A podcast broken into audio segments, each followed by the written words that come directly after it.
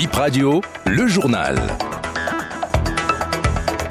Vous êtes dans le 9h. Bienvenue à chacun et à tous, mesdames et messieurs. Bien dormir, difficile depuis peu, sans le climatiseur ou le brasseur en marche.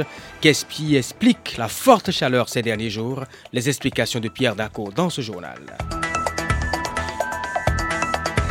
La Martinique et le Bénin pour de grands projets artistiques, culturels et touristiques. Le chef de l'État, Patrice Salon, effectue une visite de travail dans cette région du 13 au 17 décembre 2023. Bienvenue à vous chacun et à tous. Drame à. Un bébé glisse du dos de sa mère et tombe dans un puits dans la localité de Gomparo. La jeune mère de 17 ans porte son enfant de 6 mois au dos quand elle se rend au puits ce dimanche. En puisant l'eau, le bébé aurait bougé. Le pain qui le maintenait s'est malheureusement défait et il chute dans le puits. La mère tente de le rattraper Impossible, les sapeurs-pompiers sont alertés, mais c'était trop tard. Le corps du bébé de 6 mois sera repêché sans vie. Et on parle maintenant de questions de diplomatie dans ce journal. Le chef de l'État, le président Patrice Talon, sera en Martinique pour une visite de travail du 13 au 17 décembre 2023. Il sera question lors du séjour du président béninois de la diplomatie territoriale et de la coopération décentralisée entre la collectivité territoriale de la Martinique sur des axes prioritaires et stratégiques de coopération culturelle et artistique, universitaire, économique et touristique. Religion préparatif du Hajj 2024, le lancement officiel prévu ce mardi 12 décembre 2023 au ministère des Affaires étrangères. C'est le ministre des Affaires étrangères et président du comité d'orientation et de supervision Oluche Gouadiadi Bakari qui va présider la cérémonie ce matin. Les températures sont de plus en plus élevées. Vous avez certainement remarqué cette chaleur suffocante. C'est normal puisque nous sommes en pleine saison sèche en attendant l'apparition de l'armatan actuellement dans le nord Bénin et le centre, explique Pierre Daco.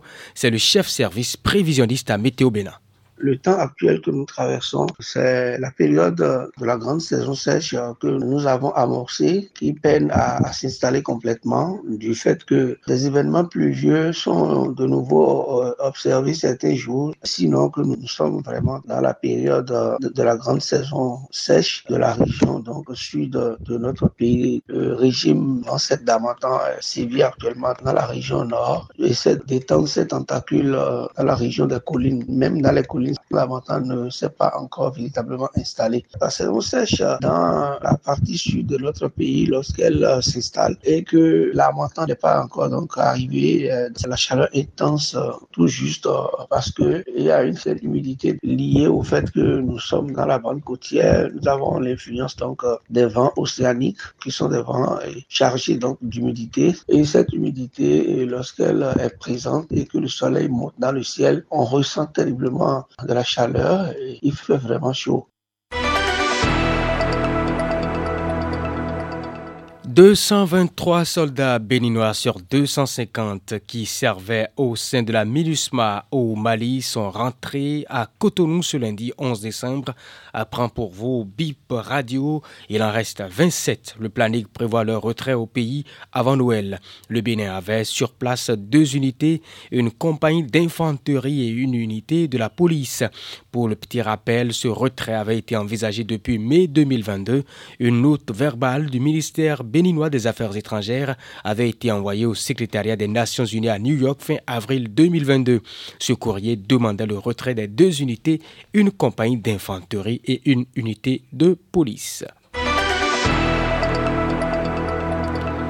Eh bien, nous reparlons de cet accident qui s'est produit dimanche dernier à Dassazoumé, l'accident ayant entraîné le décès de cinq personnes sur le champ, 4 blessés, 247 moutons morts. Ce choc entre un camion-citerne et un titan repose le problème du risque des transports mixtes, mais aussi des mauvais dépassements.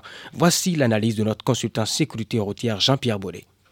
Des constats, on a un véhicule qui s'est renversé en voulant éviter un véhicule qui effectue un dépassement intempestif. À l'heure qu'il est, la circulation dans cette zone-là n'est pas forcément très importante. Ça veut dire que le véhicule qui a occasionné l'évitement du part du camion qui s'est renversé devait rouler à une certaine vitesse avec en plus donc ce dépassement, ce dépassement intempestif, c'est-à-dire il a dépassé dans une zone où peut-être il n'avait pas de visibilité, ou peut-être euh, il devait y avoir ou un peu d'armatan puisque ça commence à être la période. Il y a eu un problème où il a effectué un dépassement qu'il n'aurait pas dû faire. On peut y mettre l'hypothèse aussi que le véhicule qui arrivait en face, comme on le voit souvent sur certains véhicules qui arrivent du Niger, en pleine nuit, ne mettent pas leur feu de croisement. Ça veut dire que lorsque vous, vous essayez d'effectuer un dépassement, vous voyez des lumières devant vous qui normalement devraient être des feux de croisement. Et si ce sont des feux de position, ça veut dire que le véhicule est beaucoup plus près que ce que vous l'imaginez. Et donc ça peut créer un problème de, de dépassement intempestif. On s'imagine pouvoir dépasser alors en voyant des lumières au loin, alors que ces lumières sont beaucoup plus près que l'on pense donc, il est important pour tout ce qui roule la nuit de rouler en feu de croisement et de bien vérifier l'état de leur feu. Ça permet, lorsque vous croisez un véhicule ou lorsque vous avez effectué un dépassement, d'avoir une idée précise sur la vitesse et la distance du véhicule qui arrive. Le nombre de morts pour un renversement d'un camion est absolument anormal.